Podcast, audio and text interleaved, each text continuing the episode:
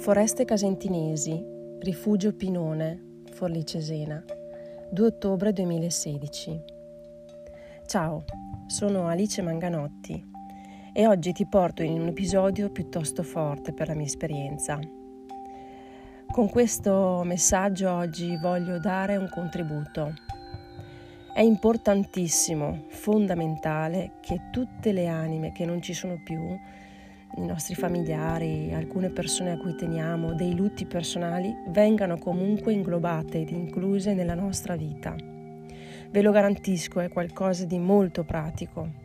Ne parlano anche le costellazioni familiari per chi volesse approfondire, però al di là della letteratura in merito, vi posso garantire che sto anche adesso affrontando delle dinamiche di guarigione grazie al recupero delle radici e di queste anime che si erano un po' sentite escluse dalla famiglia.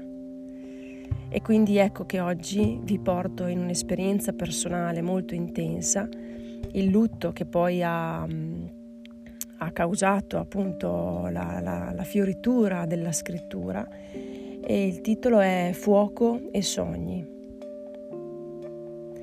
Addormentarsi con lo scoppiettio del fuoco ha qualcosa di familiare e forse l'esalazione, il profumo della legna ed i suoi ricordi primitivi mi hanno fatto sognare tantissimo. Tutti sogni legati alla dedizione, alla riconciliazione e alla scoperta mi sono riconciliata con una bambina a cui avevo scritto una cartolina.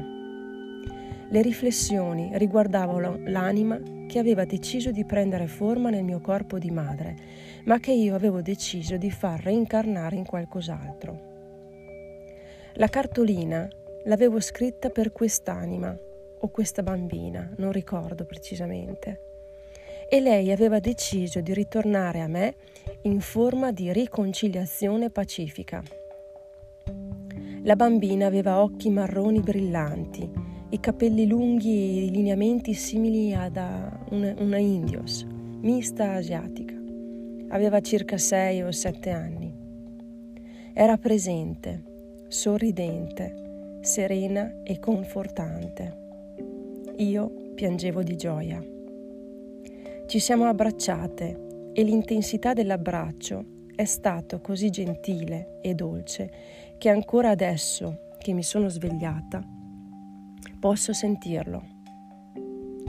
Prima ci sono stati i poteri, l'energia, il movimento, una forma di lacrima e poi il suo arrivo.